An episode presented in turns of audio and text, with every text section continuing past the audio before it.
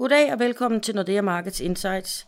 Du er tunet ind på Nordeas podcastkanal, hvor vi taler om udviklingen på de finansielle markeder. Vi diskuterer økonomiske trends og geopolitiske issues. Jeg hedder Karina Larsen, og i dag har jeg besøg af chefanalytiker Jan Størup Nielsen. Velkommen. Tak. Vi skal blandt andet snakke om inflation, om den snart er på vej op i gear eller hvad. Og i givet fald, hvad kommer det så til at betyde for renterne og finansmarkederne generelt, både herhjemme og i Europa.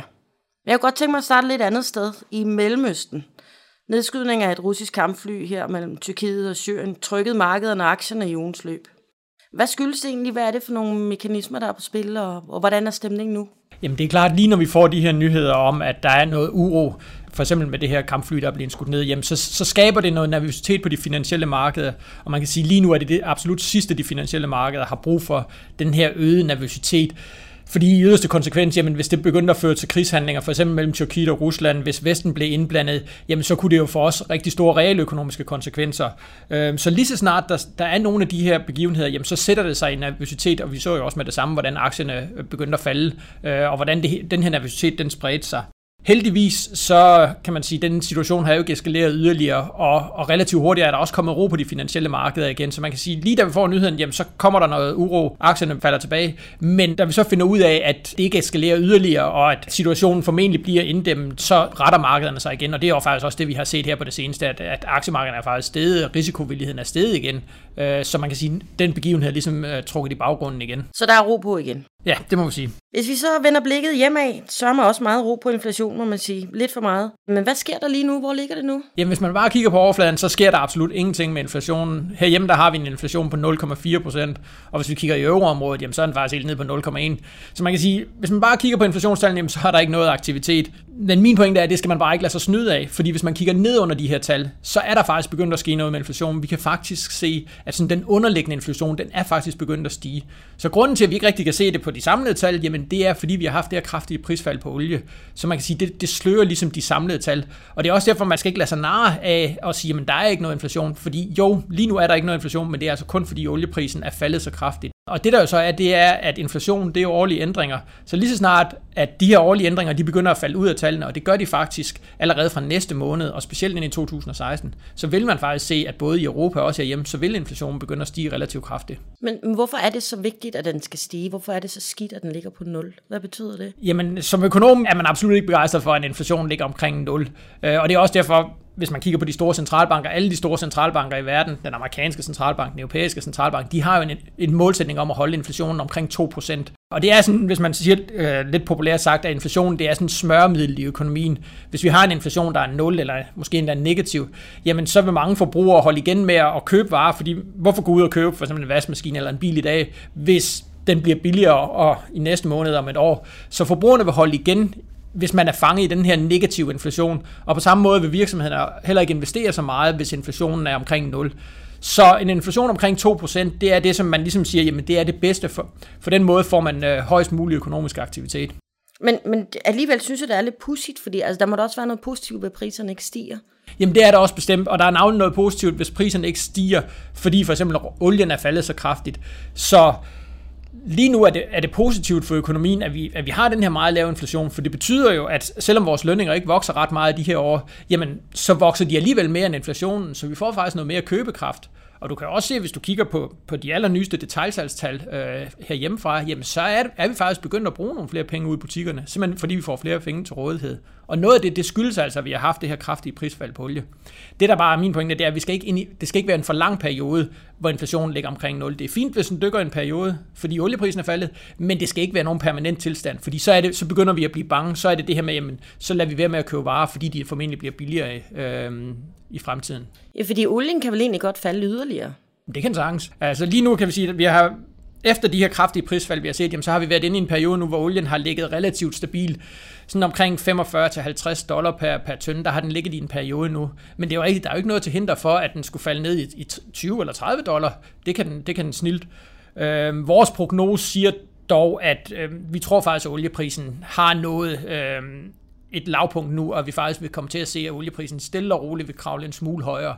Men altså, vi kommer ikke tilbage til, vi kommer ikke tilbage til 100 dollar i en lang, lang periode. Og det betyder også for eksempel bare herhjemme, jamen benzinprisen, den kommer til at ligge omkring det her niveau, måske en lille bit smule højere, men jo ikke nogen, øh, vi kommer ikke tilbage og se 13 kroner per, per liter benzin i en lang, lang periode fremover. Men hvad lyder prognosen så på inflationen på længere sigt, for eksempel i 16? Hvad? Jamen, der, jeg tror faktisk, at inflationen den kommer til at stige øh, ikke, ikke voldsomt, men den kommer til at stige, så vi kommer op i hvert fald op på 1% øh, til næste år, og formentlig op omkring 2% i 2017. Men det er altså meget det her med, at at den faldende oliepris, den falder ud af inflationstallene, og så den vej rundt, så, så, så får vi det rene inflationsbillede, og det rene inflationsbillede, der er, der er priserne faktisk øh, begyndt at stige igen. Hvad betyder det så for de finansielle markeder? Nu tænker jeg også sådan ud i euroområdet og en af de allervigtigste øh, driver, eller noget af det, der er allervigtigst for renterne, det er jo, hvordan inflationen udvikler sig. Øhm, og på rentemarkederne, jamen der, en af grundene til, at vi har set de her ekstremt lave renter, jamen det er netop fordi, at, at vi har set de her meget, meget lave inflationstal. Og der er jo også nogen ude i markederne, som, som ikke tror, at vi kommer til at få inflation, som tror, at det her det bliver det nye Japan. At de næste 10 år, så kommer inflationen til at ligge omkring 0. Og det er klart, at hvis man tror på det, jamen så, så tror man også på, at renterne kommer til at være ekstremt lave i en, i en lang, lang periode. Øhm, og det her med den lave inflation, det er jo også det, som, som jeg tror får den europæiske centralbank til allerede næste uge, og faktisk gå ud og sætte renten yderligere ned de ligger jo allerede med en ekstrem lav rente, minus 0,2 koster det bankerne at sætte penge ind i den europæiske centralbank, og det vil de, det vil de formentlig sætte yderligere ned. De vil formentlig også trykke endnu flere penge og gå ud i, i forhold til deres opkøbsprogram. Ja, fordi nu er det så her, at de overvejer ECB sådan nogle temmelig uortodoxe øh, indgreb, men de vil stimulere væksten yderligere. Øhm, altså, hvordan, hvordan har de, hvad, hvad betyder det? Jamen altså, bare lige for at sige, øh, grunden til, at de vil gøre det, øh, og det som de ligesom retfærdiggør det med, jamen det er det her med, at de siger, at inflationen den er så lav, så vi bliver nødt til at gøre noget mere. Vi er sat i verden for at have en inflation på 2%, og når den ligger på 0, jamen så bliver vi nødt til at stimulere økonomien endnu mere for at være helt sikker på, at inflationen kommer tilbage til 2%. Altså de styrer jo benhårdt efter det her inflationsmålsætning, øh, så det er, det, det, det er derfor, de gør det. Jeg synes, det er lidt paradoxalt, at de er så aggressive lige nu, fordi hvis man kigger på, hvordan økonomien udvikler sig i euroområdet, så går det faktisk den rigtige retning. Tag sådan nogen som PMI-tallene, der jo viser erhvervstilliden øh, hos, øh, hos virksomhederne, jamen de ligger faktisk på nogle rigtig flotte niveauer. De ligger på nogle niveauer, som hvis man tidligere havde de niveauer, jamen så vil man faktisk begynde at snakke om, at den europæiske centralbank skulle til at sætte renten op, fordi de faktisk er, virksomhederne faktisk er så optimistiske. Øhm, men altså lige nu, der virker det som om, den europæiske centralbank fuldstændig ignorerer øhm, alle de her tal. Det eneste, de har fokus på nu, det er at få inflationen højere. Øh, og det er derfor, de går ud og trykker endnu flere penge og sætter renten yderligere ned. Hvordan, hvordan påvirker det så de danske renter? Vil det også kunne mærke sig hjemme? Bliver det billigere at købe boliger? Det kan det jo nok blive. Man kan sige, at altså meget, meget af det her, det er jo allerede indbygget i de renter, vi har i dag. Der er rigtig meget af det her med forventningerne.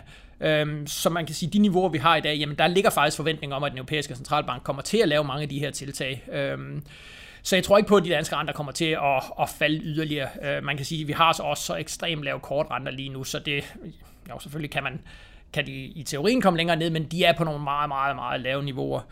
Omvendt så, så tror jeg altså stadigvæk på det her med, når vi får lidt højere inflation, så navnlig de lange renter, det vil altså påvirke de lange renter. Det vil være noget af det, som vil være med til, tror jeg, at presse de lange renter højere, navnlig når vi kommer ind i 2016. Det her med, at vi begynder at se, jamen, der er altså lidt mere inflation.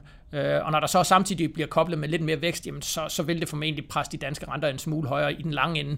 Men de kort, de vil blive nede, fordi den europæiske centralbank, de er så ekstremt aggressive, som de er lige nu. Hvad er fordelene ved, at renterne stiger herhjemme? Jamen dybest set er det jo ikke, hvis man kigger fundamentalt på det, er det jo ikke sundt at have de renteniveauer, vi har i dag. Og det har vores egen nationalbank jo også været ude at sige, jamen de har selvfølgelig de renter, de har, fordi de skal forsvare fastkurspolitikken, men dybest set er det ikke sundt for økonomien. Vi har, vi har faktisk brug for højere renter. Vi har brug for højere renter også fordi højere rente vil være et signal om, at der kommer mere vækst, at, at vi får inflationen tilbage til de her 2%. Øh, så selvom der, der selvfølgelig er nogle fordele, og som, som boligejer, så kan man jo godt glæde sig over, at man har de her ekstremt lave renter.